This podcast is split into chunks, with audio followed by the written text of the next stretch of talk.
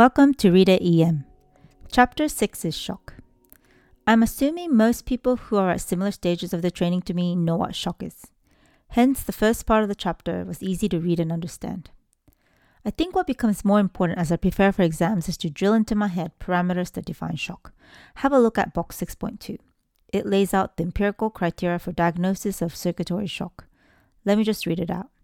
This is how you diagnose circulatory shock ill appearance or altered mental status, heart rate greater than 100, respiratory rate greater than 22 or PaCO2 less than 32, base deficit less than minus 4 or lactate greater than 4, urine output less than 0.5 mL per kg per hour, arterial hypotension greater than 30 minutes in duration. Let's now artificially make you a shocky doctor, just to make the criteria stick into your brain. The number of toilet breaks you take during a 10 hour shift is 0 to 1. Sounds about right. S- say you're 50 kilos. Let's calculate what urine output will meet the criteria for shock. So we have 0.5 mils times 50 times 10 equals 250 mil during a 10 hour shift. Who eats that much during the shift? I don't. Now say you're running a resusc or code. Adrenaline is pumping and you get the heart rate up to 110 and respiratory rate to 25. Then you're so exhausted from your shift that you become confused with a GCS of 14. There you have it. Four criteria met for circulatory shock. You should probably go and have that cup of tea mid shift. There's one thing I want to point out. Rosen still includes severe sepsis as part of the sepsis definition. The newest sepsis definition from the Surviving Sepsis campaign has eliminated the term severe sepsis. Now it's just sepsis or septic shock. There's a good article on Life of the Fast Lane regarding this update. Check it out. Box 6.4 is a list of variables indicating tissue hypoperfusion, a list worth knowing.